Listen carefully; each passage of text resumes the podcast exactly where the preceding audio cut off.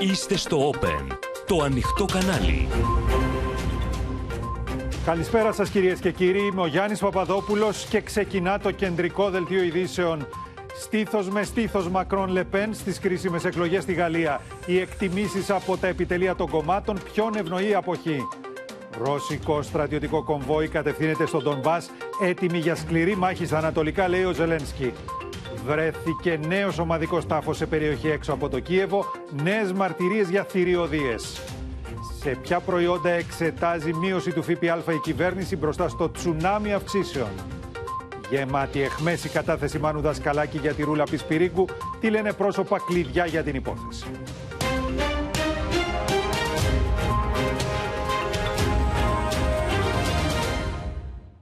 Στις κάλπες, λοιπόν, προσήλθαν σήμερα εκατομμύρια ψηφοφόροι στη Γαλλία για τον πρώτο γύρο των προεδρικών εκλογών. Υπό τη σκιά του πολέμου στην Ουκρανία, με την ακρίβεια και τους χειρισμούς της πανδημίας να διαμορφώνουν το πολιτικό κλίμα, η φετινή εκλογική αναμέτρηση είναι εξαιρετικά αμφίροπη. Ο Μακρόν δίνει μάχη για την επανεκλογή του, ενώ η Λεπέν έβλεπε τις τελευταίες ημέρες το ποσοστό της στις δημοσκοπήσεις να ανεβαίνει κατακόρυφα. Έχουμε συνδεθεί με τη Μαρία Αρώνη, η οποία βρίσκεται στο Παρίσι και μάλιστα στο εκλογικό επιτελείο του Προέδρου Μακρόν, με τον Παντελή Βαλασόπουλο, τη Μαρία Ζαχαράκη και το Σωτήρι Δανέζη. Φυσικά και θα ξεκινήσουμε με τη Μαρία, καθώς έχουν ήδη αρχίσει να γίνονται γνωστά τα πρώτα αποτελέσματα από τις κάλπες που στήθηκαν στα υπερπόντια εδάφη της Γαλλικής Επικράτειας.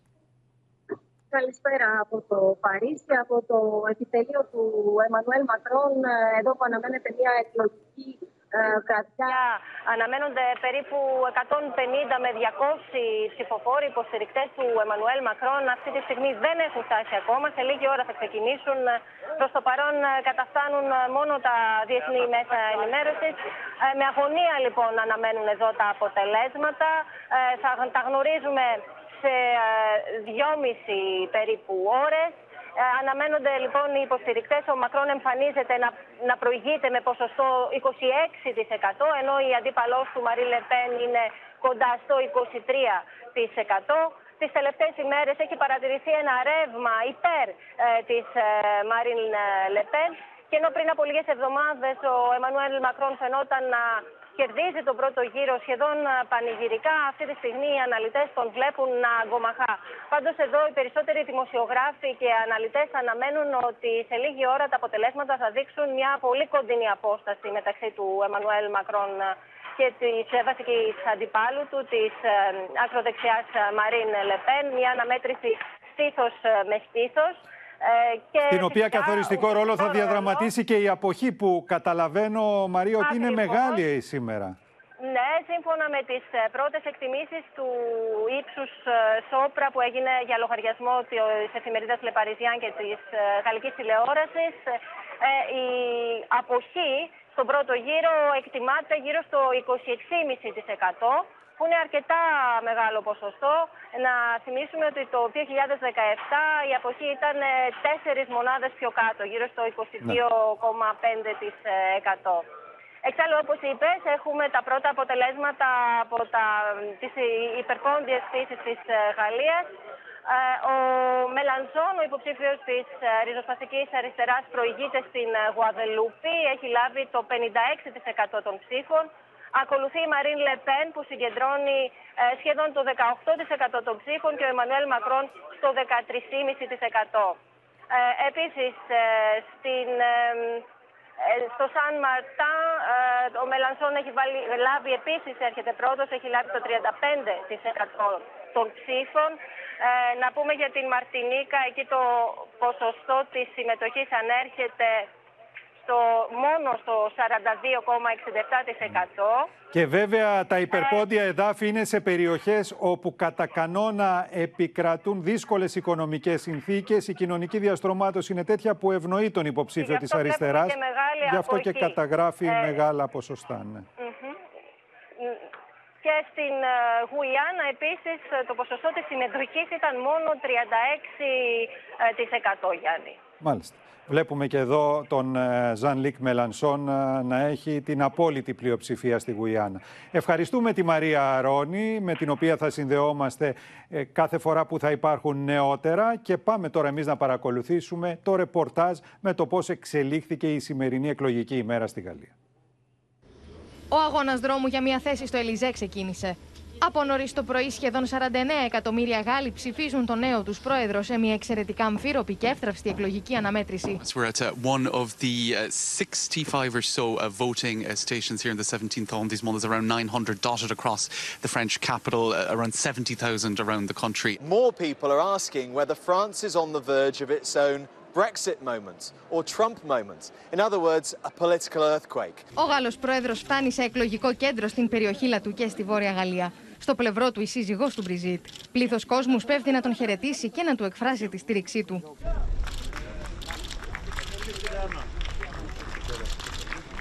Vous avez entendu ma position. Il faut que j'ai l'accord des autres Européens. On vous admire. Ο Εμμανουέλ Μακρόν καλείται να αντιμετωπίσει την πρόκληση της Μαρίν Λεπέν, που βρίσκεται πιο κοντά στη νίκη από ποτέ στη μέχρι τώρα πολιτική της καριέρα. Μετά τη σαρωτική νίκη του Μακρόν το 2017 και την ταπεινωτική ήττα της ακροδεξιάς υποψήφιας, η διαφορά των δύο τώρα, σύμφωνα με τις δημοσκοπήσεις, είναι στα όρια του στατιστικού λάθους. I don't have made my, made my, choice, my choice yet, but I have two or three uh, politics that I am uh, interested in, and I just have to, to look at the, the program to, to know uh, who I'm going to vote for. Η στήριξη τη Λεπέν στον Πούτιν στο παρελθόν και σχόλιά τη κατά του ΝΑΤΟ ίσω τη κοστίσουν εν μέσω πολέμου, εκτιμούν αναλυτέ. Pour les journées très importantes, les journées présidentielles, parce que compte tenu de la situation du pays et du monde, elles déterminent pas seulement les cinq prochaines années, mais peut-être même les 50 prochaines années. Στον πρώτο γύρο θεωρείται εξαιρετικά απίθανο να κερδίσει κάποιος από τους 12 υποψήφιους, ποσοστό μεγαλύτερο του 50% ώστε να έχει καθαρή νίκη. Σύμφωνα με τις δημοσκοπήσεις, ο β' γύρος θα εξελιχθεί σε κονταρομαχία μεταξύ Μακρόν και Λεπέν. Ενδιαφέρον θα έχουν τα ποσοστά και των άλλων τριών υποψηφίων που θα καθορίσουν τις ισορροπίες στην Εθνοσυνέλευση. Η υποψήφια της γαλλικής δεξιάς Βαλερή Πεκρέ, ο ακροδεξιός Ερικ Ζεμούρ, αλλά και ο δημοφιλέστερος εκπρόσωπος της αριστεράς Ζαν Λίκ Μελανσόν, που φαίνεται να έχει δυναμική ανόδου, αναμένεται να επηρεάσουν καθοριστικά το πολιτικό σκηνικό και τη λήψη αποφάσεων την επόμενη πενταετία. Toute la gauche, euh, déjà, il y a un problème, à mon avis, euh, en général, déjà, depuis plusieurs années. hein. Il n'y a plus vraiment de gauche euh, depuis 10 ans, 20 ans. Donc il n'y a pas de, même de jeunes pour qui voter. Enfin de... People like me who thought that voting was good are now, uh, yeah, not really interested in it because I think that even if we try to vote like for a left, they don't have like a big part in, in the system. Εκτός από τους υποψήφιους, στι κάλπες έσπευσαν από νωρίς πολιτικές προσωπικότητες της Γαλλίας, όπως ο Ζαν Καστέξ, ο Νικολά Σαρκοζή και ο Ντουάρ Φιλίπ. Μέχρι τις 12 το μεσημέρι, σύμφωνα με το Υπουργείο Εσωτερικών της χώρας, η συμμετοχή ήταν στο 25,5%. Τρεις μονάδες δηλαδή κάτω από το 2017. Αναλυτές φοβούνται ότι φέτος η αποχή θα ξεπεράσει ακόμα και το ρεκόρ του 2002, που είχε αγγίξει σχεδόν το 29%. A third of those who say they will vote say they'll only make up their mind at the last minute. The fear is many will simply stay home.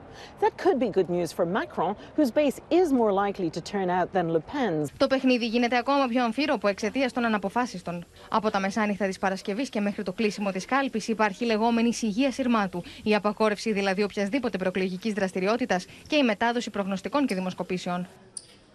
Τώρα, την επανεκλογή του Μακρόν επιθυμεί το Βερολίνο για να διατηρηθεί ο γαλλογερμανικός άξονας. Ο Παντελής Βαλασόπουλος από τη γερμανική πρωτεύουσα θα μας ενημερώσει σχετικά. Παντελή.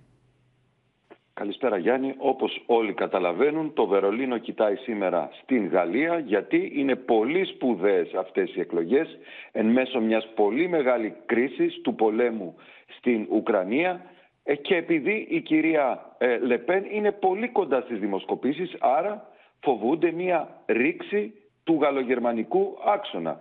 Μπορεί να σημαίνουν πολλές αλλαγές εάν τελικά νικήσει η κυρία Λεπέν. Ε, η ατμομηχανή της Ευρώπης, το, το θεωρούμε, το ξέρουμε, είναι η Γερμανία και η Γαλλία. Εάν υπάρξει ρήξη και εδώ, τα πράγματα θα είναι πολύ δύσκολα για την Ευρωπαϊκή Ένωση.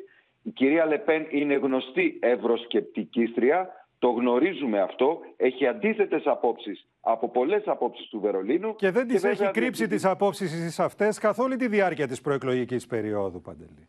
Ακριβώς, Γιάννη. Και υπάρχουν και διάφορα project που υπάρχουν, που τρέχουν αυτόν τον καιρό, να το πούμε έτσι, μεταξύ Βερολίνου και Γαλλίας. Είναι το θέμα της κοινής εξωτερικής και αμυντικής πολιτικής της Ευρωπαϊκής Ένωσης, που το θεωρούν πολύ σπουδαίο και στο Βερολίνο και στο Παρίσι. Υπάρχει και ένας άλλος φόβος ο φόβος των σχέσεων που έχει η κυρία Λεπέν με τον κύριο Πούτιν. Είναι γνωστοί αυτές οι σχέσεις. Το κόμμα της κυρίας Λεπέν είχε δεχθεί και ένα δάνειο τριών εκατομμυρίων ευρώ από τη Μόσχα. Η κυρία Λεπέν φωτογραφιζόταν με τον κύριο Πούτιν και μάλιστα έβγαλε αυτή τη φωτογραφία από το προεκλογικό της φυλάδιο λίγες μέρες μετά την εισβολή της Ρωσίας στην Ουκρανία για να κρύψει αυτή τη σχέση. Δεν ξέρουμε λοιπόν, δεν ξέρουν στο Βερολίνο ποια θα είναι η στάση της κυρίας Λεπέν σε Ναι. αυτό τον πόλεμο εάν, εάν εκλεγεί. Τέλος να σου πω και ε, μία είδηση από τον ε, καγκελάριο Σόλτς. Μίλησε πριν από λίγη ώρα με τον πρόεδρο Ζελένσκι στην Ουκρανία. Τον διαβεβαίωσε ότι η Γερμανία θα είναι δίπλα του ώστε να διαλευκανθούν τα εγκλήματα πολέμου στην Ουκρανία και να οδηγηθούν οι υπεύθυνοι στη δικαιοσύνη. Ο κύριος Σόλτς πιέζεται να πάει στο Κίεβο από την αντιπολίτευση. Δεν το ξέρουμε αν θα πάει, αλλά μάλλον μπορεί να πάει ο πρόεδρος της Δημοκρατίας, ο κύριος Στάιν Μάγερ. Γιάννη. Σε ευχαριστούμε Παντελή. Τώρα θα πάμε στην ε, Μαρία Ζαχαράκη. Καθώς στην Ισλαφομοφοβία επένδυσαν οι υποψήφοι των προεδρικών εκλογών της Γαλλίας σύμφωνα με τις αναλύσεις του τουρκικού τύπου, Μαρία. Ναι, εδώ Γιάννη βλέπουν τις εκλογές στη Γαλλία ότι είναι ένας αγώνας μεταξύ δύο ρατσιστών. Ως μια εκλογική αναμέτρηση η οποία βασίστηκε ουσιαστικά πάνω στον αντι-Ισλαμισμό, τη ρητορική κατά των μουσουλμάνων και την Ισλαμοφοβία. Πε- Βέβαια περιμένουν να πω ε, με μεγάλη αγωνία το, τα αποτελέσματα γιατί ο σημερινός ηγέτης, ο Εμμανουέλ Μακρόν, ε, τονίζουν ότι ουσιαστικά νομιμοποίησε τον αντι-Ισλαμισμό στη χώρα αλλά και ο μεγαλύτερος αντίπαλος του Μακρόν, η Μαρή Λεπέν, απειλεί να επεκτείνει κατά τους ε, Τούρκους την απαγόρευση ακόμη περισσότερο της μαντήλας και να επιτεθεί, με πολιτικά επιτεθεί φυσικά, εναντίον των μουσουλμάνων ακόμη περισσότερο. Ναι, γιατί η Κάτι αλήθεια που είναι η ότι αν Τουρκία ο Μακρόν είναι δεν το αρνητικός απέναντι στην Τουρκία, η Λεπέν είναι ακόμα χειρότερα διάκειται απέναντι στον Ερντογάν και γενικότερα στην ε, τουρκική Γι' ηγεσία. αυτό, γι' αυτό και αναρωτιούνται τι θα ψηφίσουν τα 4 εκατομμύρια των μουσουλμάνων που ζουν σήμερα στη Γαλλία. Ο κύριος Ερντογάν έχει καταφέρει να ταυτίσει ε, ουσιαστικά τη μουσουλμανική ταυτότητα με την τουρκική. Ε, στις προηγούμενες εκλογές το 80% των μουσουλμάνων είχαν ψηφίσει πιο αριστερά κόμματα. Άρα τώρα θεωρούν ότι ο Ζαν Λίκ Μελανσόν που θεωρείται ο πολιτικός εκφραστής της γαλλικής αριστεράς θα αποτελέσει πιθανότατα την ε, εναλλακτική επιλογή των μουσουλμάνων και σε αυτόν τον πολιτικό στίβο. Το βασικό ερώτημα όμως... Θα είναι βέβαια Γιάννη, χωρίς τώρα αντίκρισμα είναι- αν δεν περάσει στο δεύτερο γύρο, που μάλλον δεν θα περάσει στο δεύτερο γύρο ο Μελανσόν. Ναι, ναι, χωρίς αντίκρισμα ε, για, τους, ε, για να δουν οι Τούρκοι αν θα υπάρξει κάποιος πολιτικός που θα έχει μια πιο φιλομουσουλμανική πολιτική. Αλλά το βασικό ερώτημα τώρα είναι να δούμε τι περιμένει άγκυρα από αυτές τις εκλογές ε, στη Γαλλία. Η Λεπέν ε, είναι φυσικά πιο μακριά στις προσδοκίες της Τουρκίας να εκλεγεί και μάλλον το απέφχεται. Από την άλλη ο Μακρόν, παρόλο που έχει, όπως τουλάχιστον το βλέπει η Τουρκία βέβαια, παρόλο που έχει εφαρμόσει κάποιες αντι-Ισλαμικές πολιτικές, ωστόσο εξακολου- ε, ακολουθεί μια πιο κεντρώα πολιτική σε σχέση με τη Λεπέν και τους άλλους ακροδεξιούς υποψήφιους. Άρα παρότι ο Ερντογάν δεν είχε ποτέ καλές σχέσεις με το Μακρόν, ίσα ίσα το αντίθετο θα λέγαμε, στην, προκείμενη περίπτωση, στην προκειμένη περίπτωση μάλλον θα τον ψήφιζε το Μακρόν ο κύριος Ερντογάν εναντί της κυρίας Λεπέν. Ναι, βέβαια, οι δημοσκοπήσεις όση αξία έχουν το προηγούμενο διάστημα δείχνουν ότι 7 στους 10 ψηφοφόρους του Μελανσόν στο δεύτερο γύρο θα ψηφίσουν τη Λεπέν και όχι τον Μακρόν όπως θα ήθελε ο Ερντογάν, αλλά όλα αυτά βεβαίως θα τα δείξει η κάλπη σε δύο εβδομάδες από τώρα. Ευχαριστούμε τη Μαρία από την Κωνσταντινούπολη και πάμε κυρίες και κύριοι να δούμε το ενδιαφέρον το οποίο έδειξαν και ήταν μεγάλο για τις εκλογές και οι Γάλλοι που ζουν στην Ελλάδα. Από νωρίς το πρωί πήγαν στο Γαλλικό Ινστιτούτο στην Αθήνα και στη Θεσσαλονίκη για να ασκήσουν το εκλογικό τους δικαίωμα και μίλησαν στο Open για την επόμενη μέρα της κάλπης τόσο για τη Γαλλία όσο και για την Ευρώπη συνολικά.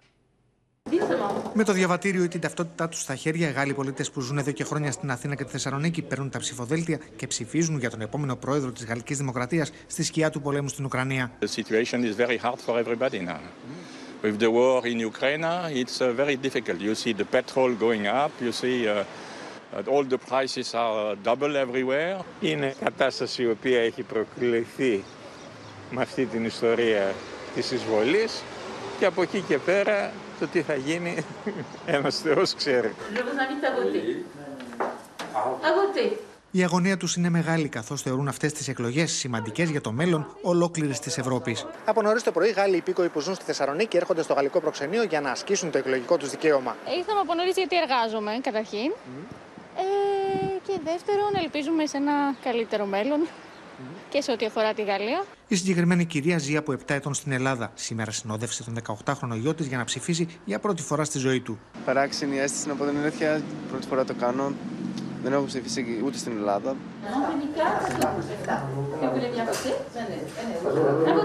Κάποιοι προχωρούν σε εκτιμήσεις για το αποτέλεσμα, καθώς οι περισσότεροι θεωρούν ότι θα είναι μια αμφίροπη μάχη ανάμεσα σε Μακρόν και Λεπέν. Θέλω να πιστεύω ότι ο Μακρόν θα επικρατήσει και στο πρώτο γύρο, πιστεύω και στο δεύτερο. Και με την κρίση και με το πόλεμο στην Ουκρανία είναι λίγο λεπτές οι ισορροπίες.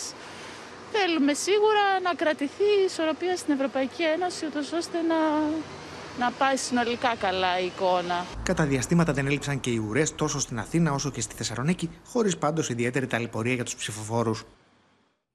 Στο Σωτήρι Δανέζη θα απευθυνθούμε τώρα γιατί ακούσαμε και στο βίντεο Σωτήρι ότι μνημονεύουν μεν τον πόλεμο στην Ουκρανία, αλλά με βάση την τσέπη τους καταλαβαίνουμε ότι θα ψηφίσουν οι Γάλλοι πολίτες σήμερα, ψηφίζουν οι Γάλλοι πολίτες σήμερα και αυτό έχει αξία διότι αναδιαμόρφωσαν και το προφίλ τους οι δύο βασικοί υποψήφοι. Ναι, πραγματικά. Ο Μακρόν ανέλαβε έναν αυξημένο διεθνή ρόλο κατά τη διάρκεια του πολέμου στην Ουκρανία ως συνομιλητής του Πούτιν και ηγετική φωνή για την Ευρωπαϊκή Ένωση και το ΝΑΤΟ. Η εισβολή της Ρωσίας κλώνησε το αίσθημα ασφάλειας της Ευρώπης. Ω ηγέτης λοιπόν εν καιρό πολέμου, ο Μακρόν είδε αρχικά μια όθηση στη δημόσια εικόνα του, αλλά αυτή η άνοδος Γιάννη εξατμίστηκε τις τελευταίες δύο εβδομάδες. Ταυτόχρονα από την άλλη πλευρά η υποστήριξη για τη Λεπέν αυξήθηκε κατακόρυφα, καθώς άρχισε να κερδίζει ψηφοφόρους που αρχικά έβλεπαν θετικά τον κύριο ακροδεξιό ανταγωνιστή της, τον Ρίξ Ζεμούρ. Η Λεπέν έκανε μεγάλη στροφή λοιπόν ως outsider και μαζί με μια σκληρή και δύσκολη εκστρατεία κατάφερε να παρουσιάσει τον εαυτό της ως τη μοναδική μετριοπαθή φιγούρα στο χώρο της άκρας δεξιάς. Μετά τη ρωσική εισβολή στην Ουκρανία, αποστασιοποιήθηκε από τον Πούτιν και τροποποίησε τη σκληρή στάση της στο μεταναστευτικό, κάνοντας μια εξαίρεση για τους Ουκρανούς πρόσφυγες. Ο Μακρόν όμως πραγματοποίησε μόνο μια μεγάλη προεκλογική συγκέντρωση, δεν συμμετείχε σε άμεσες συζητήσεις με τους ε, ανταγωνιστές του για την Προεδρία και οι αναλυτές εκτιμούν πως αυτή η στρατηγική δεν τον βοήθησε ιδιαίτερα. Καθώς στα μάτια ορισμένων Γάλλων ψηφοφόρων διατήρησε την εντύπωση πως είναι ένας ε, πολιτικός από τα σπλάχνα της ελίτ. Είναι ο πρόεδρος των πλουσίων. Χωρίς επαφή με τις ανησυχίες των καθημερινών Ότι πολλοί λένε είναι ένας τεχνοκράτης, δεν είναι καν πολιτικός. Ναι, ναι, έτσι ακριβώς. Ορισμένοι πολιτικοί αναλυτές φοβούνται τώρα πως ε, ο Μακρόν κινδυνεύει περισσότερο από ποτέ να υποστεί μια σημαντική εκλογική φθορά που οφείλεται σε μια σειρά από άστοχους ε, χειρισμούς, πολιτικά και επικοινωνιακά, όπως για παράδειγμα η επιμονή του στην αντιδημοφιλή μεταρρύθμιση του συνταξιδοτικού προγράμματος, συστήματος, η αποκάλυψη πως η κυβέρνησή του χρησιμοποιούσε εταιρείες συμβούλων από το εξωτερικό, οι οποίες δεν πλήρωναν ούτε ευρώ σε φόρους στο γαλλικό δημόσιο, αλλά και η σιγουριά με την οποία άργησε να εμπλεκεί στην εκλογική αρένα, πιστεύοντας πως θα κερδίσει και αυτές τις εκλογές με τον αέρα του Προέδρου των μεγάλων κρίσεων, όπως λένε, του ηγέτη που ξεπέρασε την κρίση με τα κίτρινα γυλαίκα, που αντιμετώπισε την πανδημία, που έφερε την ανεργία στο χαμηλότερο επίπεδο τις τελευταίες δεκαετίες, που ανέβασε την οικονομική ανάπτυξη και σήμερα συνομιλεί εκ μέρους της Ευρώπης με τον Πούτιν.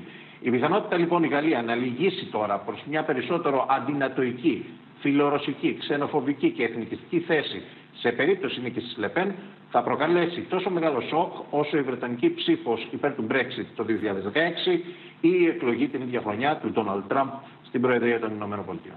Σε ευχαριστούμε, Σωτήρη. Έχουμε πολλά να πούμε άλλωστε και στην συνέχεια, στην έκτακτη ενημερωτική εκπομπή του Open που ξεκινά στις 9 παρα 10 για να δούμε τα αποτελέσματα του πρώτου γύρου των γαλλικών εκλογών και να τα αναλύσουμε. Και αλλάζουμε τώρα θέμα, κυρίες και κύριοι, στο δελτίο μας. Νέες καταγγελίες για θηριωδίες από τις ρωσικές δυνάμεις βλέπουν το φως της δημοσιότητας, καθώς οι Ουκρανοί λένε πως εντόπισαν ομαδικό τάφος σε χωριό κοντά στο Κίεβο με δεκάδες ορούς αμάχων. Από την άλλη, η Μόσχα κάνει λόγο για προπαγάνδα κατά της Ρωσίας. Έχουμε συνδεθεί με τους απεσταλμένους μας, με τη Γεωργία Λαγού, το Θανάση Αυγερινό, την ε, ε, συνάδελφο Ελευθερία Σπυράκη. Μαζί μας μένει ο Παντελής Βαλασόπουλος. Ξεκινάμε όμως από το ρεπορτάζ, καθώς σύμφωνα με το δίκτυο CNN, ο Πούτιν διόρισε νέο επικεφαλής για τις στρατιωτικές επιχειρήσεις στο Ντονμπάς, έναν στρατηγό με θητεία στον εμφύλιο πόλεμο της Συρίας. Οι βομβαρδισμοί στο Χάρκοβο από τις ρωσικές δυνάμεις δεν έχουν τέλος, λένε οι κάτοικοι της περιοχής. Η ρωσική πολεμική αεροπορία δίνει στη δημοσιότητα βίντεο με πλήγματα σε ουκρανικού στόχου στα ανατολικά τη Ουκρανία. Ворог продовжує часткове блокування міста Харкова, здійснює обстріли міста з використанням реактивних і ствольних артилерійських систем та мінометів. Окупанти переміщують додаткові підрозділи до міста Ізюм для посилення угруповання на вказаному напрямку. Η Αμερικανική εταιρεία Maxar δίνει στη δημοσιότητα νέε δορυφορικέ φωτογραφίε από κομβόι ρωσικών οχημάτων μήκου 13 χιλιόμετρων που κατευθύνεται προ τον Ντομπά, σύμφωνα με την εταιρεία. Στα περίχωρα του Χαρκόβου, οι κάτοικοι βρίσκονται στα καταφύγια για να γλιτώσουν από του βομβαρδισμού. Δύο άνθρωποι έχασαν τη ζωή του και άλλοι εννέα τραυματίστηκαν σήμερα. Получила по голове и волной меня отбросила. Провалилась лестница, повыбивала окна, двери. И чудом, чудом жива я осталась. Την ίδια ώρα, αξιωματικοί του Ουκρανικού στρατού εκτιμούν ότι μια ολομέτωπη επίθεση από τη Ρωσία είναι ζήτημα χρόνου στον Ντομπά. Γι' αυτό οχυρώνονται και παίρνουν θέσει μάχη κατά μήκο τη γραμμή αντιπαράθεση. то тут були самі більші танкові сраження. Якщо подивитися історію, так і є. Я думаю, все-таки історія сходиться. Тут теж буде дуже велике таке скупчення військ і буде бій. Στα περίχωρα του Κιέβου, οι Ουκρανικές αρχές καταγγέλουν πως οι ρωσικές δυνάμεις διέπραξαν νέες θηριωδίες στο χωριό Μπουζόβα. Ο κοινοτάρχης ανέφερε πως οι σωροί δεκάδων αμάχων που εκτελέστηκαν από Ρώσους στρατιώτες βρέθηκαν μέσα σε όριγμα. What we see on the ground in all regions of Ukraine, it's um, war crimes, crimes against humanity, and we uh, do everything to fix it Now we started 5,600 cases in Ukraine only about war crimes. Η Μόσχα απαντά κατηγορώντα το Κίεβο για προβοκάτσια και προπαγάνδα με αβάσιμε κατηγορίε. Στην Μποροντιάνκα, συγγενεί αγνοουμένων κάτω από τα χαλάσματα κτηρίων που ισοπεδώθηκαν από του βομβαρδισμού, περιμένουν να μάθουν κάτι για την τύχη των δικών του ανθρώπων. Ну, у мене діти були під завалами 36 днів. Дочка і зять погибли, нема. У мене сталися внуки. I don't believe my eyes. It's hard to say, but I don't really believe my eyes that it is possible. For me, it's like a kind of a game, a quest, something surrealistic. Τι ρωσικέ επιχειρήσει στον Ντομπά αναμένεται να συντονίσει ο στρατηγό Δβορνίκοφ, τον οποίο διόρισε ο Πούτιν για το επόμενο στάδιο τη εισβολή, σύμφωνα με το αμερικανικό δίκτυο CNN. Uh, according to Western officials, Russia has, for the first time, appointed an overall commander to cover the entire theatre of operations. His name is General Alexander Dvornikov, and his history will add to concerns about the likely brutality of, of Russia's coming operations. He was the commander of Russia's uh, intervention in the Syrian civil war. Καθώ μένονται οι μάχες στα ανατολικά της Ουκρανίας, το Βρετανικό Υπουργείο Άμυνας ανακοίνωσε πως οι ρωσικές ένοπλες δυνάμεις επιδιώκουν να ενισχύσουν σε αριθμό τα στρατεύματά τους με προσωπικό που έχει απολυθεί από τη στρατιωτική του θητεία από το 2012, καθώς αυξάνονται οι απώλειες από την εισβολή στην Ουκρανία. Σε αυτό το πλαίσιο περιλαμβάνεται και η προσπάθεια στρατολόγηση από την περιοχή τη Υπερδνηστερία στη Μολδαβία, σύμφωνα με τι Βρετανικέ μυστικέ υπηρεσίε. There is absolutely sufficient force postured on the eastern border of Ukraine to run to Transnistria if, if the decision was made to do that. And that's very worrisome. Δεν μπορούμε παρά να ξεκινήσουμε τη σύνδεσή μας με τη Γεωργία Λαγού από το νέο ομαδικό τάφο, ο οποίος ε, είδε το φως της δημοσιότητας. Πήγατε κι εσείς, ε, Γεωργία, σε αυτό το προάστιο του Κιέβου. Είδαμε κι εμείς τις εικόνες. Είναι ανατριχιαστικό, είναι συγκλονιστικό. Καλησπέρα Γιάννη, κυρίες και κύριοι. Από το Κίεβο, κάθε μέρα που περνάει, νέες αποκαλύψεις φρίκης ξεπροβαίνουν. Το συγκεκριμένο χωριό, α, η Μπουζόβα, είναι ένα πολύ μικρό χωριό. Απαριθμεί περίπου σε 1.500 κατοίκους. Βρίσκεται, Γιάννη, δυτικά του Κιέβου, περίπου 35 χιλιόμετρα. Δεκάδες οροί αμάχων, όπως υποστηρίζουν ε, οι, αρχ... οι αρχές, οι δημοτικές αρχές, βρέθηκαν σε ομαδικό τάφο. Κανείς δεν γνωρίζει πώς είχαν απομείνει εκεί, Γιάννη, μετά την ρωσική εισβολή. Αυτό που υποστηρίζουν οι Ουκρανοί είναι πως στην περιοχή χτυπήθηκαν άμαχοι και όχι στρατιωτικοί στόχοι. Έως τώρα, ο αριθμό των νεκρών που έχουν ε, εντοπιστεί στα περίχωρα του Κιέβου, σύμφωνα με τη Γενική Εισαγγελέα της Ουκρανίας, ανέρχεται στους 1222. Ενώ η Γενική Εισαγγελέα της Ουκρανίας χαρακτήρισε και τον Βλαντιμίρ Πούτιν ως βασικό εγκληματία πολέμου. Τώρα, την ίδια στιγμή επί του πεδίου, οι Ουκρανοί εδώ ετοιμάζονται για την μητέρα των μαχών, την μεγάλη μάχη. Εκεί έχουν επιστρέψει επιστήσει και την, προσω... την ε, προσοχή τους και οι στρατιωτικοί αναλυτές. Και αναφέρομαι Γιάννη στον Ντομπάς. Η... Ο Ουκρανός Υπουργός Εξωτερικών υποστήριξε πως οι Ρώσοι δεν μπορούσαν να εισέλθουν στο Κίεβο και επειδή δεν μπορούσαν αναγκάστηκαν να αλλάξουν σελίδα στις επιχειρήσεις τους.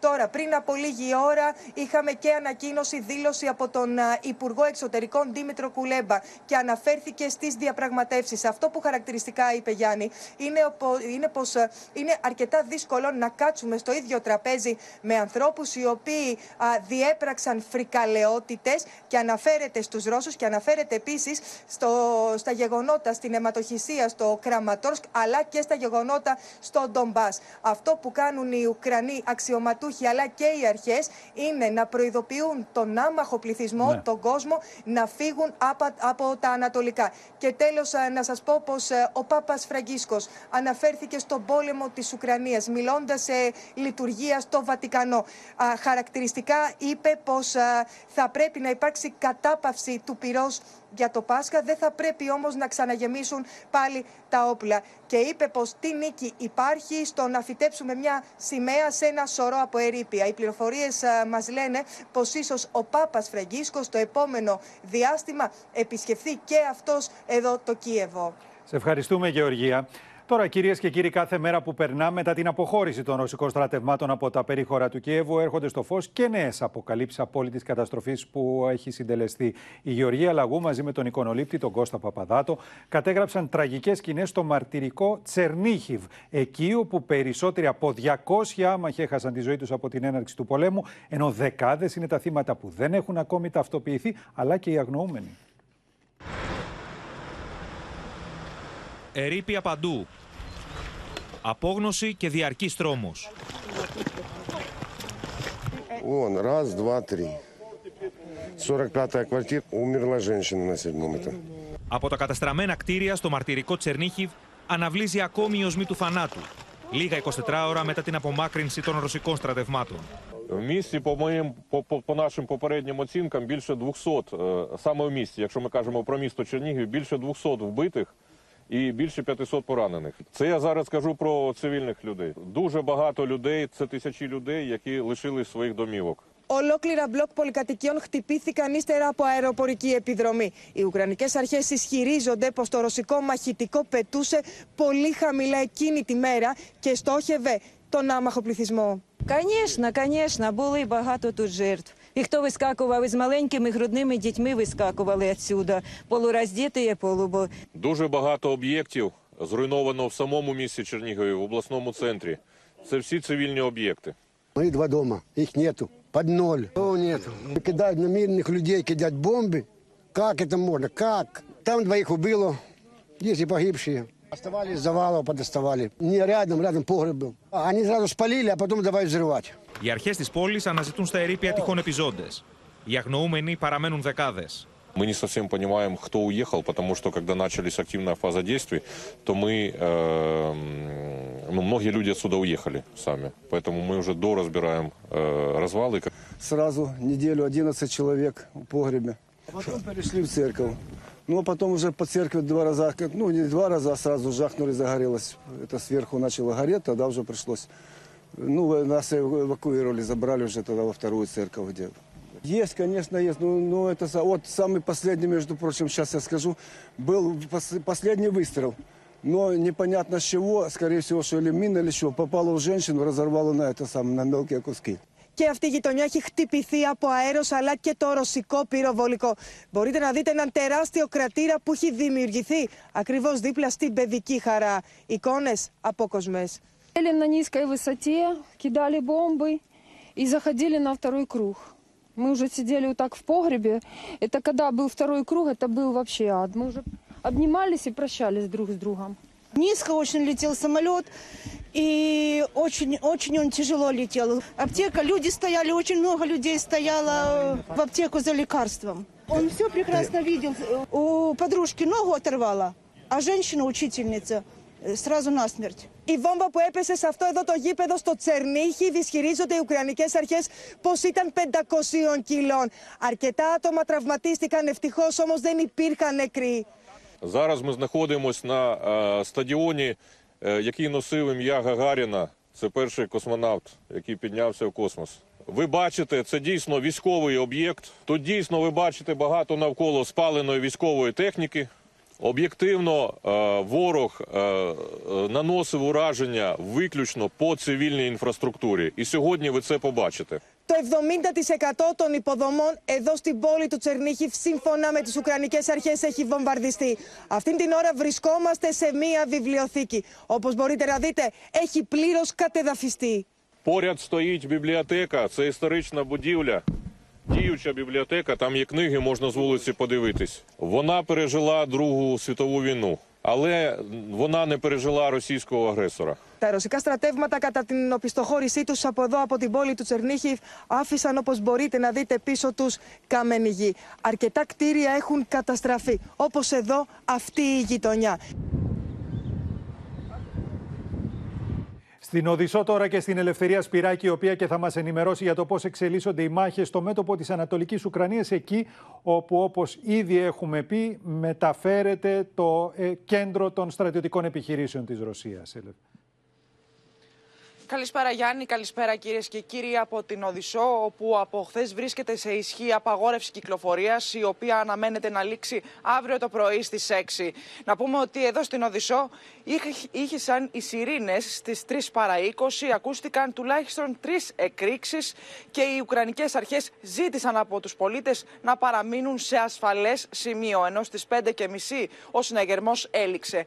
Να πούμε όμως Γιάννη ότι κατά τη διάρκεια της ημέρας είχαμε και αρκετές επιθέσεις σε ουκρανικές πόλεις. Να σας πω ότι στο Δημήτρο καταστράφηκε ολοσχερός το αεροδρόμιο σύμφωνα με αναφορές των ουκρανικών αρχών ενώ στην περιοχή Σβονέτσκι ένας άνθρωπος έχασε τη ζωή του και δεκάδες ακόμη τραυματίστηκαν μετά από τα ρωσικά πυρά. Μεταξύ αυτών έξι διασώστες και ένα κορίτσι. Είχαμε όμως επιθέσεις και στο Χάρκοβο. Αξίζει να σας αναφέρω ότι στο χωριό Σλατίνο για δεύτερη διαδοχική ημέρα είχαμε επίθεση και έχασαν τη ζωή τους πέντε άνθρωποι, ενώ δεκάδες ακόμα τραυματίστηκαν.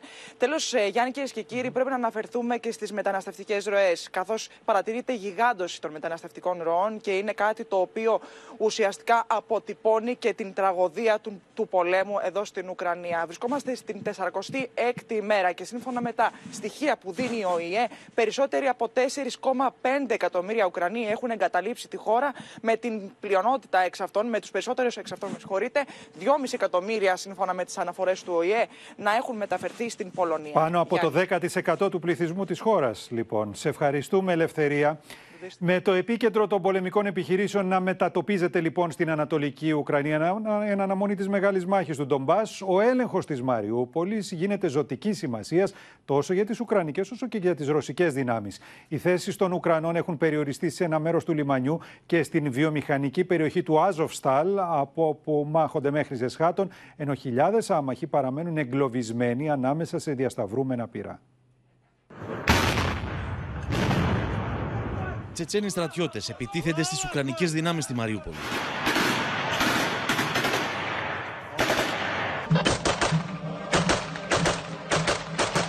Οι θέσει των Ουκρανών έχουν περιοριστεί σε ένα μικρό τμήμα του λιμανιού τη πολύπαθη πόλη και στο γιγάντιο χαλιβουργείο Άζοφσταλ, από όπου συνεχίζουν να αμήνονται παρά του ρωσικού βομβαρδισμού με μη επανδρομένα αεροσκάφη. Ворог здійснює артилерійські та мінометні обстріли на більшості напрямків. Проводить штурмові дії в місті Маріуполь, завдає авіаційних ударів, намагається захопити центральну частину міста. Ο έλεγχο τη Μαριούπολη επηρεάζει όχι μόνο τι πολεμικέ επιχειρήσει που πλέον μετατοπίζονται ανατολικά τη Ουκρανία με επίκεντρο τον Ντομπά, αλλά και τι διαπραγματεύσει στο διπλωματικό πεδίο. Маріуполь це м, таке, знаєте, а, серце цієї війни на сьогодні. Воно б'ється, ми воюємо, ми міцні, воно перестане, якщо битися, у нас будуть більш слабкі позиції. Вони люди, які на себе відтягнули велику кількість ворога. Οι ρωσικέ αρχέ υποστηρίζουν ότι κατά την υποχώρησή του στο λιμάνι τη Μαριούπολη, οι Ουκρανοί κατέλαβαν δύο πλοία με ξένε σημαίε, κρατώντα ομήρου στα πληρώματα. Ενώ δημοσιεύουν βίντεο με τη ρωσική σημαία να κυματίζει στο κτίριο του Δημοτικού Συμβουλίου τη πόλη. Οι μάχε διεξάγονται στα νότια προάστια τη πόλη, όπου χιλιάδε άμαχοι παραμένουν κρυμμένοι σε υπόγεια καταφύγια. Те люди, которые могут нормально перемещаться. С собой по минимуму, по минимуму вещей, по минимуму, мы сейчас выведем вас в безопасную то- точку, где вас заберут машины «Газели» и уже увезут в тыл. Остальные, кто не может перемещаться, не может перемещаться, да. У меня здесь стоит БМП. Мы сейчас постараемся сюда ее подкатить. Το Ρωσικό Υπουργείο Άμυνα έδωσε στη δημοσιότητα βίντεο με τη μεταφορά 80 ανθρώπων από την πρώτη γραμμή, ανάμεσά του 14 παιδιά. Κατά τη μεταφορά του ακούγονται εκρήξει. могут ходить, выстраиваться за мной Επί ημέρε, κλιμάκιο του Ερυθρού Σταυρού προσπαθούσε να φτάσει στη Μαριούπολη χωρί να τα καταφέρει. The security conditions were not good. Uh, the security guarantees we got were, were not good either. So, at around 20 kilometers from Mariupol, we had to go back. We collected people on the road, we collected people in Berdyansk. It was a long journey, difficult journey, Private cars were joining our convoy under the flag of the Red Cross. And finally, more than 1,000 people reached Zaporizhia. Το σίγουρο είναι ότι θα χρειαστούν πολλές ακόμη αποστολές το επόμενο διάστημα για να απεγκλωβιστούν οι χιλιάδες άμαχοι που παραμένουν στην εμπόλεμη Μαριούπολη. Τα νεότερα τώρα από το Θανάση Αυγερινό, ο οποίος βρίσκεται στο Ντονιέτσκ. Θανάση. Καλησπέρα από τον Ντονιέτσκ, η περιφέρεια του οποίου συνεχίζει να δέχεται πειρά του ουκρανικού πυροβολικού, καθώς ρωσόφωνα και ρωσικά στρατιωτικά σχήματα κλιμακώνουν τις επιχειρήσεις για την πλήρη εκδίωξη του Ουκρανικού στρατού, όπως λένε από τα εδάφη των δύο Ουκρανικών επαρχιών άλλοτε, που de facto όμως έχουν αποσχιστεί από το Κίεβο από το 2014 και χαρακτηρίζονται από τους ντόπιους και τη Ρωσία ιστορικά ρωσικά εδάφη. Όλοι εκφράζουν εδώ με τους οποίους, με όσους συνομιλούμε, τη βεβαιότητά τους ότι δεν μπορεί να υπάρξει οποιαδήποτε άλλη λύση πλην της ανεξαρτησίας, αν όχι της οριστικής ένταξης στη Ρωσία. Το Ρωσικό Υπουργείο Άμυνας αποκάλυψε ότι υπήρξε μια ακόμη απόπειρα να φυγαδευτούν μέσω θαλάσσιας οδού αρχι, αρχηγοί του ναζιστικού τάγματος Αζόφ, το οποίο μάλιστα είναι απαγορευμένο στη Ρωσία ως εξτρεμιστική οργάνωση, έγινε αυτή τη φορά με ένα εμπορικό πλοίο ξηρού φορτίου με το όνομα Απάτσι, σημαία Μάλτας, επιχείρηση να εισέλθει στο λιμάνι της Μαριούπολης ε, ε, δεν γνωρίζουμε, ήταν, ε, σταμάτησε την ώρα που προσπαθούσε να εισέλθει στο λιμάνι. Είχαν ανάψει φωτιές, ήταν βραδινή ώρα ε, για να γίνει η συνεννόηση με τις φωτιές. Τον ασύρματο το πλοίο επικοινωνούσε και έλεγε ε, το παρατσούκλι μανιακός, αλλά δεν υπάκουε στις οδηγίες του ρωσικού ναυτικού. Τελικά του έριξαν προειδοποιητικές βολές και μια βολή πάνω του. Προκλήθηκε πυρκαγιά ευτυχώς χωρίς θύματα. Τότε μόνο υπάκουσε το πλοίο και ρημουλκήθηκε σε γειτονικό ρωσικό λιμάνι το ΕΙΣΚ της ε, Αζωφικής. Οι Ρώσοι εκτιμούν ότι αυτές οι απόπειρες, οι απανοτές για να διασωθούν κάποια ηγετικά στελέχη του Αζόφ ενδεχομένως να συνδέονται και με την ύπαρξη πολλών ξένων μισθοφόρων ή και στρατιωτικών συμβούλων που έχουν αποκλειστεί στις δεδαλώδεις εγκαταστάσεις του Αζόφ Στάλ. Λένε χαρακτηριστικά ότι οι συνομιλίες που έχουν καταγραφεί είναι σε έξι διαφορετικές ξένες γλώσσες. Σε ευχαριστούμε, Θανάση Αυγερινέ. Τώρα, πρόσθετη στρατιωτική βοήθεια και μπλόκο στους ρωσικούς υδρογονάνθρακες ήταν το μήνυμα της ευνίδιας επίσκεψης του Μπόρι Τζόνσον στο Κίεβο. Ο Βρετανός Πρωθυπουργός ξεναγήθηκε από το Ζελένσκι, όπως θα δείτε, στους δρόμους του Κιέβου. Την ίδια ώρα, τόσο οι δηλώσεις του Ουκρανού Πρόεδρου όσο και των Συμβούλων του δείχνουν πως είμαστε ακόμα μακριά από μια συμφωνία για το τέλος του πολέμου. Ο Μπόρις Τζόνσον και ο Βολοντίμιρ Ζελένσκι περπατούν στους δρόμους του Κιέβου. Συναντούν κατοίκου τη Ουκρανική πρωτεύουσα. Συνομιλούν μαζί του. Я, я, я радий, я такий радий вас бачити. Я люблю Британію. Вона врятувала нас. І я, мої діти, мої внуки будемо про це пам'ятати. Це буде жити крізь століття. Ці, ці спогади. Ви нам дуже потрібні. Всі це знають. It's nice to meet you, and it's been our privilege to, to help you. Μία κάτοικος της πόλης δίνει στο Βρετανό Πρωθυπουργό δύο κεραμικούς κόκορες, σύμβολο της Ουκρανικής αντίστασης, όπως λέει, αφού ήταν οι μοναδικοί που άντεξαν όταν βομβαρδίστηκε το σπίτι της στην Ποροντιάνκα. Η επίσκεψη επισφραγίζεται και με μια συμφωνία να στείλει η Βρετανία στην Ουκρανία 120 τεθωρακισμένα οχήματα και νέα πυραυλικά συστήματα. And I think that uh, the Ukrainians have shown the courage of a lion, but you, Volodymyr, have given the roar of that lion. Λίγο αργότερα στη κοινή συνέντευξη τύπου με τον Ουκρανό πρόεδρο, ο Μπόρις Τζόνσον θα στείλει το δικό του μήνυμα προς τον Βλαντίμιρ Πούτιν. Together with our partners, we are going to ratchet up the economic pressure and we will continue to intensify uh, week by week the sanctions on, on Russia. Uh, not just freezing assets in, in banks and, uh, and sanctioning oligarchs, but moving away from uh, use of Russian hydrocarbons. Ми маємо ще більше тиснути на Російську Федерацію, тиснути дієвою допомогою народу України саме у захисті від Російської Федерації, тиснути санкції. Ο Ουκρανός πρόεδρος μίλησε και στο Associated Press. Είναι έτοιμος να συνομιλήσει ακόμα και με δολοφόνους, όπως είπε, προκειμένου να τελειώσει ο πόλεμος. Це не бажання, це не втрачати можливості. Якщо вони у нас будуть на дипломатичне рішення цього питання, їх втрачати не можна. Ми не можемо собі дозволити вирішувати за мільйони людей, які хочуть зупинити війну, вирішувати за них і казати ні, ми, ми не готові говорити, тому що це вбивці. Και οι δηλώσει του συμβούλου του Ζελένσκι Μιχαήλο Ποντόλιακ φανερώνουν πω οι δύο πλευρέ είναι μακριά από μια συμφωνία. Η Ουκρανία είναι έτοιμη για μεγάλε μάχε. Η Ουκρανία πρέπει να τι κερδίσει συμπεριλαμβανομένου του Ντομπά. Μόλι συμβεί αυτό, η Ουκρανία θα έχει πιο ισχυρή διαπραγματευτική θέση. Μετά από αυτό, οι πρόεδροι θα συναντηθούν. Και ενώ ο Βολοντιμίρ Ζελένσκι λέει πω η Ρωσία απειλεί την ύπαρξη όλη τη Ευρώπη, Бо російська агресія не мала на меті обмежуватись лише однією Україною, лише руйнацією нашої свободи і нашого життя. Увесь європейський проект ось мішень для Російської Федерації. ο Ουκρανό πρόεδρο συνομιλεί καθημερινά με Ευρωπαίου ηγέτε. Σήμερα συνομίλησε ξανά με τον Γερμανό καγκελάριο Όλαφ Σόλτ, με τον οποίο συζήτησαν το ενδεχόμενο επιπλέον κυρώσεων εναντίον τη Ρωσία.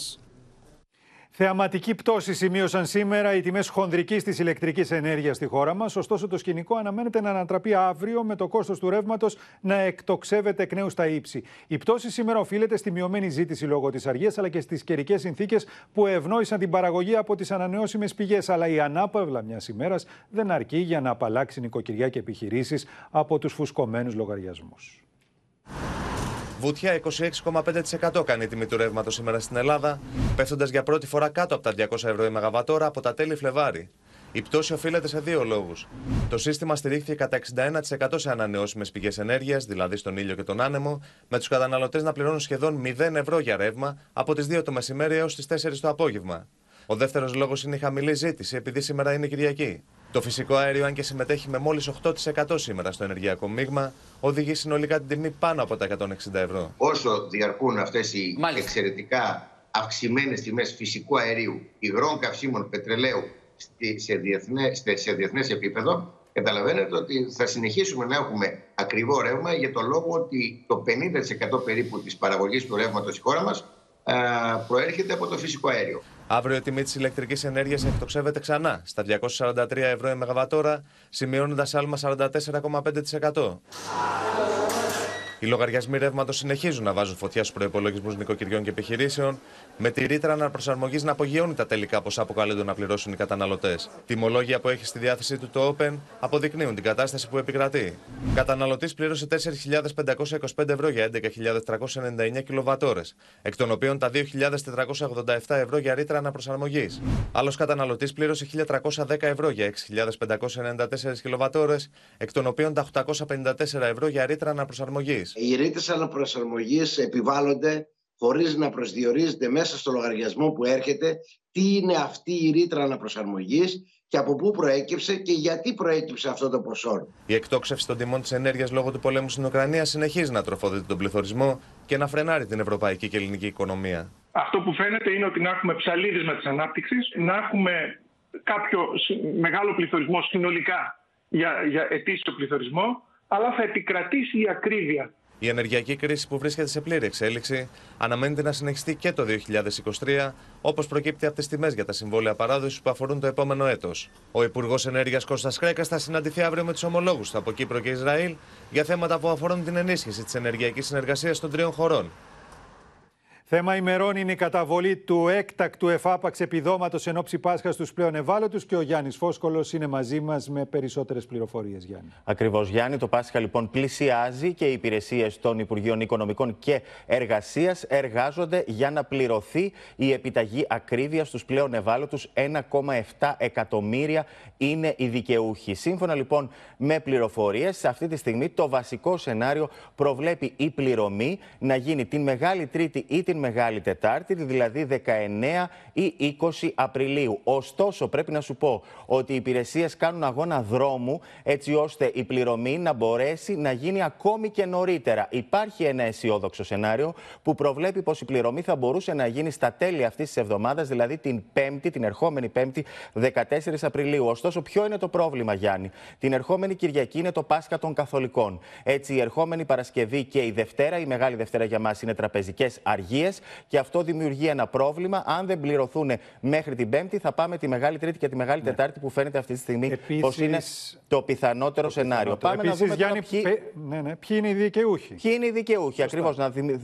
να θυμηθούμε λίγο ποιοι είναι οι δικαιούχοι. 200 ευρώ θα δοθούν σε 676.735 χαμηλοσυνταξιούχους. Είναι οι ίδιοι που πήραν και το έκτακτο δώρο Χριστουγέννων έως 600 ευρώ σύνταξη. 1,5 επίδομα παιδιού θα πάρουν 625 5.000 οικογένειες. Είναι αυτοί που έκαναν την αίτηση Α21 μέχρι τις αρχές Μαρτίου. 200 ευρώ επίσης σε περίπου 167.000 δικαιούχους επιδομάτων ΑΜΕΑ του ΟΠΕΚΑ, διπλή δόση 241.000 δικαιούχοι του ελάχιστου εγγυημένου εισοδήματος και 200, 200 ευρώ σε περίπου 35.000 ανασφάλιστους υπερήλικες. Αυτοί είναι Μάλιστα. οι δικαιούχοι του έκτακτου επιδόματος Πάσχα. Τώρα, όσο περνούν οι μέρες, έχουμε μπει στον Απρίλιο, διερωτώνται όλοι πότε θα ανοίξει η πλατφόρμα για την κάρτα των καυσίμων. Τι μαθαίνεις; Ακριβώς. Λοιπόν, πρέπει να σου πω πως σύμφωνα με πληροφορίες του ημερησία και του Open, φυσικά ε, την ερχόμενη εβδομάδα, την εβδομάδα που ξεκινάει από αύριο, θα ανοίξει αυτή η ηλεκτρονική πλατφόρμα. Την περιμένουν πώς και πώς εκατοντάδες χιλιάδες δικαιούχοι. Είναι η πλατφόρμα για την κάρτα καυσίμων, την επιδότηση καυσίμων, η ηλεκτρονική πλατφόρμα GovGR. Εκεί δηλώνει ο δικαιούχος το όχημα για το οποίο θα πάρει την επιδότηση. Σου θυμίζω πως δικαιούχοι είναι όλοι όσοι έχουν οικογενειακό εισόδημα έως 30.000 ευρώ. Θα, έχουν, θα πάρουν μια ηλεκτρονική κάρτα ουσιαστικά όπως είναι το Freedom Pass στο smartphone κινητό τους και με αυτό θα πληρώνουν στον βενζινάδικο. Η επιδότηση είναι 45 ευρώ για τρεις μήνες από τον Απρίλιο έως και τον Ιούνιο και Μάλιστα. 55 ευρώ για τους νησιώτες μας, όπου η βενζίνη είναι πιο ακριβή. Αυτή την εβδομάδα λοιπόν περιμένουμε να ανοίξει η πλατφόρμα για να ξεκινήσουν οι αιτήσεις. Ευχαριστούμε Γιάννη. Τώρα το τραπέζι του Πάσχα πλήττουν οι ανατιμήσεις των αγαθών με το κατσίκι να πωλείται πάνω από τα 13 ευρώ το κιλό. Η κυβέρνηση επαναλαμβάνει ότι εξετάζει τη μείωση του ΦΠΑ σε βασικά προϊόντα, με την αντιπολίτευση όμως να ζητά άμεσα μέτρα αντιμετώπισης της εσχροκέρδειας. Εξελίξεις υπάρχουν και στο μέτωπο των εκκρεμών συντάξεων, με το Υπουργείο Εργασίας να καταθέτει άμεσα ρυθμίσεις στη Βουλή για την έκδοσή τους μέχρι το καλοκαίρι. Πετάει το τραπέζι του Πάσχα με το κατσίκι να κυμαίνεται ήδη στα 12,5 με 13,5 ευρώ το κιλό και τους κτηνοτρόφους να εκτιμούν πως η τιμή θα ανέβει κι άλλο τις επόμενες ημέρες. Υπάρχει μια γενική αύξηση των τιμών από 25, 30 έως και 50% σε κάποιες πρώτες ύλες που είναι απαραίτητες και για τα πασχαλινά είδη. Ο Υπουργός Ανάπτυξης Άδωνης Γεωργιάδης επανέλαβε σήμερα πως η κυβέρνηση εξετάζει στοχευμένη μείωση του ΦΠΑ σε είδη πρώτης ανάγκης. Το βασικό σενάριο προβλέπει μείωση του ΦΠΑ στο 6% από 13% για βασικά προϊόντα ευρείας κατανάλωσης όπως ψωμί, γάλα, κρέας για συγκεκριμένο χρονικό διάστημα. Η μείωση του ΦΠΑ σε κάποια βασικά είδη διατροφής υπάρχει στο τραπέζι μελετάται από το Υπουργείο Οικονομικών και ναι. οι οικονομικές του επιπτώσεις. Το αν θα γίνει ή όχι και το πότε ναι. είναι απόφαση του Οικονομικού Επιτελείου που πρέπει να λάβει υπόψη και άλλους παράγοντες. Άρα... Πρέπει να λειτουργήσουν οι ελεγκτικοί μηχανισμοί του κράτους. Και πρέπει βεβαίως να υπάρξουν παρεμβάσεις εκεί που παρατηρούνται φαινόμενα σκροκέρδεια και εκεί που κάποιος επιτίδιος επιχειρεί να προσετεριστεί αυτό το κέρδος έπειτα από τρεις μήνες κατά τους οποίους τα κυβερνητικά στελέχη λιδωρούσαν ως ένδειξη λαϊκισμού την πρόταση του Πασόκ Κινάλ για μείωση του ΦΠΑ. Στα βασικά αγαθά, σήμερα ο Υπουργός Ανάπτυξης Άδωνης Γεωργιάδης αντιλήφθηκε το αυτονόητο. Οι πολίτες όμως πλήρωσαν ακριβά την ιδεολειψία της κυβέρνησης. Άμεση κατάργηση του ΦΠΑ, των ειδικών φόρων σε καύσιμα και σε άλλα είδη πλατιάς λαϊκής κατανάλωσης, για πλαφόν στις τιμές βασικών ειδών κατανάλωσης. Με τροπολογία επισπεύδεται η έκδοση των συντάξεων με στόχο αμέσως μετά το Πάσχα και μέχρι τον Ιούλιο να πληρωθούν 75.000 εκκρεμείς συντάξεις. Λέμε και σύνταξη εμπιστοσύνης, διότι εμπιστευόμαστε τον ασφαλισμένο. Το σύστημα έχει και θα έχει τις δικλίδες το όποιο λάθος να διορθωθεί. Αλλά αυτό δεν είναι λόγος να βασανίζουμε τους πολίτες Όσοι έχουν λήξει πρόθεσμη αίτηση μέχρι 31 Μαρτίου πληρώνονται αυτόματα με τα στοιχεία της ηλεκτρονικής καρτέλας χωρίς διασταυρώσεις. Οι έλεγχοι θα ακολουθούν μετά για πιθανά αναδρομικά ή επιστροφές. Για όσους υποβάλουν αίτηση από τώρα και στο εξής, ο ΕΦΚΑ θα είναι υποχρεωμένος να βγάζει τη σύνταξη σε τρεις μήνες. Στο μεταξύ, από το 23 θα προχωρήσει κανονικά η αύξηση των συντάξεων Όπως είπε ο Υφυπουργός Πάνος Τσακλόγλου, μιλώντας στο Φόρουμ των Δελφών. Στους χαμηλοσυνταξιούχου υπήρχε πρόβλημα και αυτός ήταν ο λόγος που δώσαμε κάποιο έκτακτο βοήθημα. Αλλά ήταν έκτακτο βοήθημα, δεν είναι κάτι το οποίο να επηρεάζει την ίδια τη σύνταξη. Όταν φτάσει η ώρα, δεν θα ξεπαγώσει κανονικά. Η αύξηση για όλους τους συνταξιούχους θα εξαρτηθεί από τον πληθωρισμό και το ύψος της ανάπτυξης, αλλά θα φανεί στην τσέπη μόνο σε όσους δεν έχουν προσωπική διαφορά. Διευρύνεται ο κύκλος των προσώπων που καταθέτουν στις αρχές για τα αίτια θανάτου των δύο μικρότερων παιδιών της οικογένειας στην Πάτρα. Ο Μάνος Δασκαλάκης άφησε πολλές εχμές μιλώντας στην ανακρίτρια για την ενδιαστάση σύζυγό του Ρούλα Πισπυρίγκου. Με γοργούς ρυθμούς συνεχίζεται η έρευνα για τον θάνατο της 3,5 ετών Μαλένας και της μόλις 6 μηνών Ήριδας. Ω κλειδί στην υπόθεση εκτιμάται ότι είναι ο θάνατος της Ήριδας στις 21 Μαρτίου του 2021. Στο δεύτερο παιδί δεν υπάρχει καμία αμφιβολία ότι ό,τι ευρήματα έχουμε, ειδικά σε χαρακτηριστικά όργανα όπως είναι οι πνεύμονες ναι. ε, και, και ο εγκέφαλος, είναι ο ορισμός του ασφιχτικού θανάτου. Στο μικροσκόπιο των αρχών έχουν μπει οι ακριβείς συνθήκες κάτω από τις οποίες έφυγαν από τη ζωή τόσο η Μαλένα όσο και η Ήριδα μέσα σε διάστημα 20 μηνών. Οι καταθέσεις διαδέχονται η μία την άλλη. Σε σύντομο χρονικό διάστημα θα διαλευκανθεί πλήρως και ο θάνατος των υπολείπων παιδιών. Υπάρχουν αναμφισβήτητα ε, σημαντικά ερωτηματικά κάθε μέρα με την διεύρυνση του κύκλου των προσώπων που εξετάζονται. Θα έχουμε μια σαφή εικόνα ως προς τα ακριβή αίτια. Εν τω μεταξύ, νέες πληροφορίες αναφέρονται σε έγγραφα γιατρών από την Πάτρα που κάνουν λόγο και για άλλα πλην της κεταμίνης αναισθητικά φάρμακα λόγω της υποεξογονομία που παρουσίαζε η Τζορζίνα ανέβαζε υψηλό πυρετό το παιδί για πολύ λίγο, κάτι που οδηγεί σε πιθανή χορήγηση αναισθητικής ουσίας. Κοιτάξτε, τις εξετάσεις, τα, τα φαρμακευτικά σκευάσματα πρέπει να τα, ψάξουμε, να τα ψάξουμε ειδικά. Δηλαδή πρέπει Α, να γνωρίζουμε τι πρέπει να ψάξουμε και τι πρέπει να βρούμε. Στην κατάθεσή του στην ανακρίτρια, ο Μάνος Δασκαλάκης περιγράφει την Ρούλα Πισπυρίγκου πολύ ανήσυχη από τη στιγμή που ανακοινήθηκε το θέμα του θανάτου της Τζορτζίνας. Της έλεγα για ποιο λόγο έχει απορροφηθεί τόσο πολύ και είναι συνεχώς εκτεθειμένη σε τηλεοπτικές εκπομπές, μιλώντας για τα αίτια του θανάτου του παιδιού μας. Εκείνη την περίοδο εγώ τη στήριξα αρχικά δίνοντας μια κοινή τηλεοπτική συνέντευξη. Η κατηγορούμενη όμως δεν σταμάτησε σε αυτή τη τηλεοπτική συνέντευξη, αλλά συνέχισε να συνομιλεί με κάθε τρόπο σε κάθε τηλεοπτικό μέσο και σε κάθε δημοσιογράφο. Τα ηλεκτρονικά ίχνη προκειμένου να βρεθεί ο διάδρομος προμήθειας της κεταμίνης και η χορήγησή της στην Τζορτζίνα αναζητούν μέσω του τάμπλετ της άτυχης μικρής ή ειδική στα εγκληματολογικά εργαστήρια. Μετά από πέντε ημέρες περίπου από το τραγικό συμβάν και αφού είχε γίνει νεκροψία νεκροτομή, η Τζορτζίνα μεταφέρθηκε στην Πάτρα για να γίνει η κηδεία της. Ενώ εξελισσόταν η ταφή, η κατηγορούμενη επειδή και στους προηγούμενους θανάτους την ώρα της ταφής έβαζε μαζί με το παιδί και κάποιο αγαπημένο του αντικείμενο, εκείνη την ημέρα έβαλε στο φέρετρο το τάμπλετ του παιδιού. Η ενέργεια αυτή της κυρίας Πισπυρίγκου σας έκανε εντύπωση; Εκείνη τη στιγμή όχι, γιατί θεώρησα, όπως σας είπα, ότι ήταν κάτι που είχε κάνει και στις δύο προηγούμενες ταφές. Τώρα όμως το βλέπω ύποπτο και πιστεύω ότι πρέπει να ελεγχθεί το τάμπλετ. Από ε, όλο τον συνδυασμό των υπόλοιπων αποδεικτικών μέσων δεν προκύπτει ότι οποιοδήποτε άλλος, ε, οποιοδήποτε άλλο πρόσωπο ή άλλος παράγοντας μεσολάβησε στον αιτιώδη σύνδεσμο μεταξύ του θανάτου και της κεταμίνης του άτυχου παιδιού. Ε, νομίζω ότι δεν καταλείπεται αμφιβολία. Από το άνοιγμα των 8 κινητών της κατηγορουμένης, αλλά και από τις αναζητήσεις της στο διαδίκτυο, δεν αποκλείεται να αποκαλυφθεί και κάποιος συνδυασμός ηλεκτρονικής αναζήτησης, αλλά και συνεργασίας φυσικού προσώπου για την προμήθεια της κεταμίνης. Για τα νεότερα από την πολύκροτη υπόθεση θα συνδεθούμε τώρα με την Πάτρα και τον Νίκο Γιαπρακά. Νίκο. Καλησπέρα Γιάννη και η εβδομάδα εξελίξεων αλλά και καταθέσεων είναι αυτή η οποία έρχεται καθώς αναμένεται να κληθούν αρκετά άτομα από την περιοχή της Πάτρας στην Αθήνα προκειμένου να καταθέσουν τόσο γνωρίζουν τόσο για το θάνατο της Ζολτζίνα όσο και για τους θανάτους της Μαλένας και της Ήρδα για του δύο θανάτους για τους οποίους έχουμε ήδη την προανάκριση. Είναι χαρακτηριστικό να σου πω ότι από το Πανεπιστημιακό Νοσοκομείο του Ρίου ε, υπάρχει μία λίστα, έχει ε, ζητηθεί από τις αρχές και έχει δοθεί μία λίστα με 20 ανθρώπους, γιατρούς και νοσηλευτές, ε, οι οποίοι είχαν ασχοληθεί με την ε, Τζορτζίνα και όλοι αυτοί αναμένεται να κληθούν να καταθέσουν τα όσα γνωρίζουν ε, για, την, για το θάνατο της Τζορτζίνας από 18η Ανακρίτρια. Ήδη η αρχή έγινε με τον Ανδρέα Ηλιάδη, τον διευθυντή της ΜΕΘ Παιδών και αναμένεται μέσα στη εβδομάδα να κληθούν και άλλα άτομα γιατροί και νοσηλευτές από την Πάτρα για τον ίδιο ακριβώς λόγο. Ε, Επίσης από την Πάτρα αναμένεται να κληθούν και άτομα τα οποία ε, έχουν ασχοληθεί με το ζήτημα του θανάτου της Ήρυδα κατά κύριο λόγο, μιας και είναι το ε, βρέφος το οποίο πέθανε στο σπίτι εδώ στην οδό Μπιζανίου στην ε, Πάτρα, στο πλαίσιο της προανάκρισης που διενεργείται αυτή τη στιγμή από το άνθρωπο κτονιών στην Αθήνα. Ευχαριστούμε, Νίκο. Τώρα, την ώρα που η κοινή γνώμη παρακολουθεί αποσβολωμένη την εξέλιξη της υπόθεσης του θανάτου των τριών παιδιών, οι ειδικοί προσπαθούν να αναλύσουν τη συμπεριφορά των δύο γονέων μέσα από τη σχέση τους. Ο δικηγόρος της Πισπυρίκου, πάντως, απαντά σε όσους αφήνουν υπενιγμούς ότι δεν αντέχει σε λογική εξήγηση πως σκότωνε τα παιδιά της για να επαναφέρει κάθε φορά τον ενδιαστάσει σύζυγό της κοντά της. Ψόφα τώρα, ψόφα! Τον έρωτα. Τα παιδιά μου μπορούν να γυρίσουν πίσω.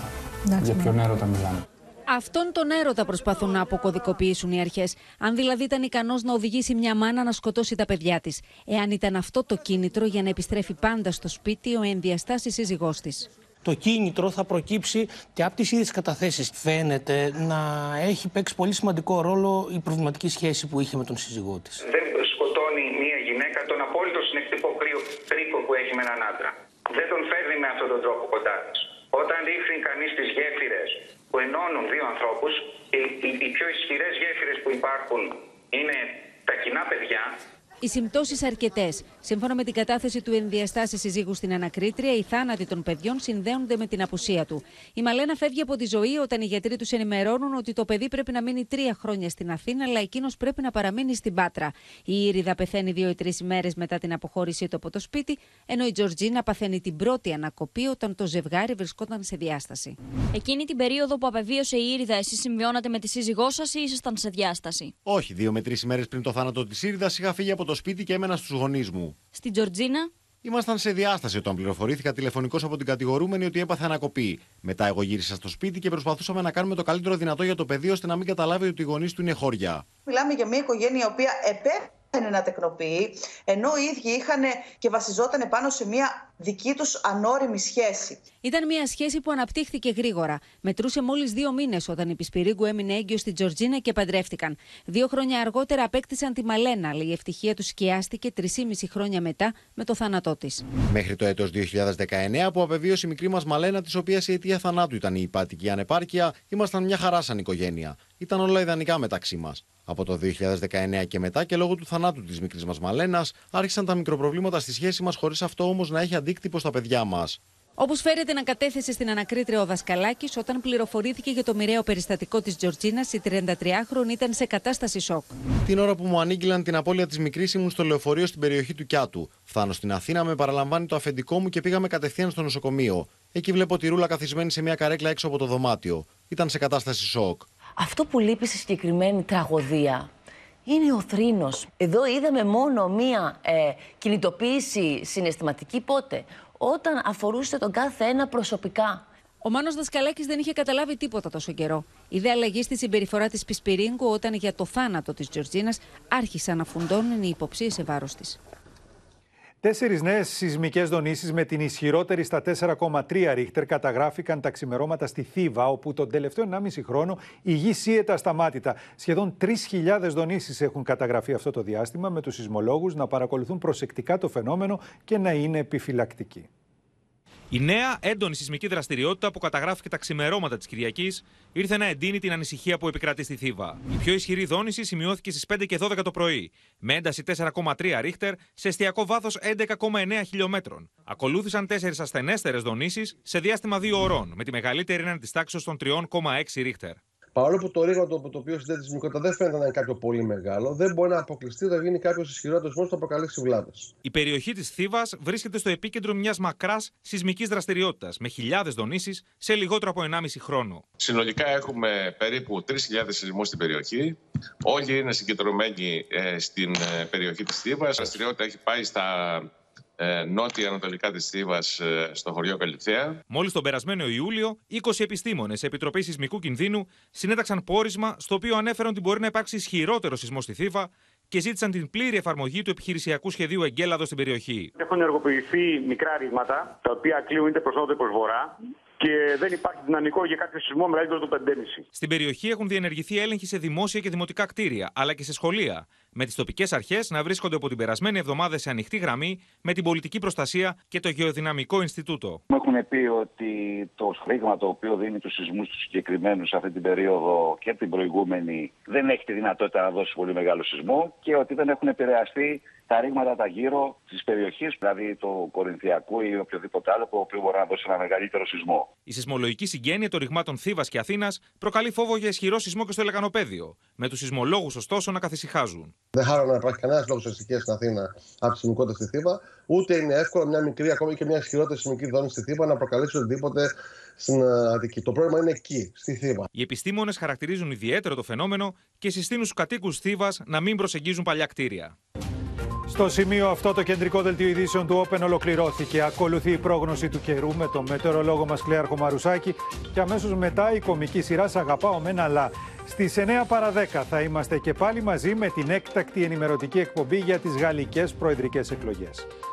Σας ευχαριστούμε για την προσοχή σας. Καλό βράδυ σε όλες και σε όλους.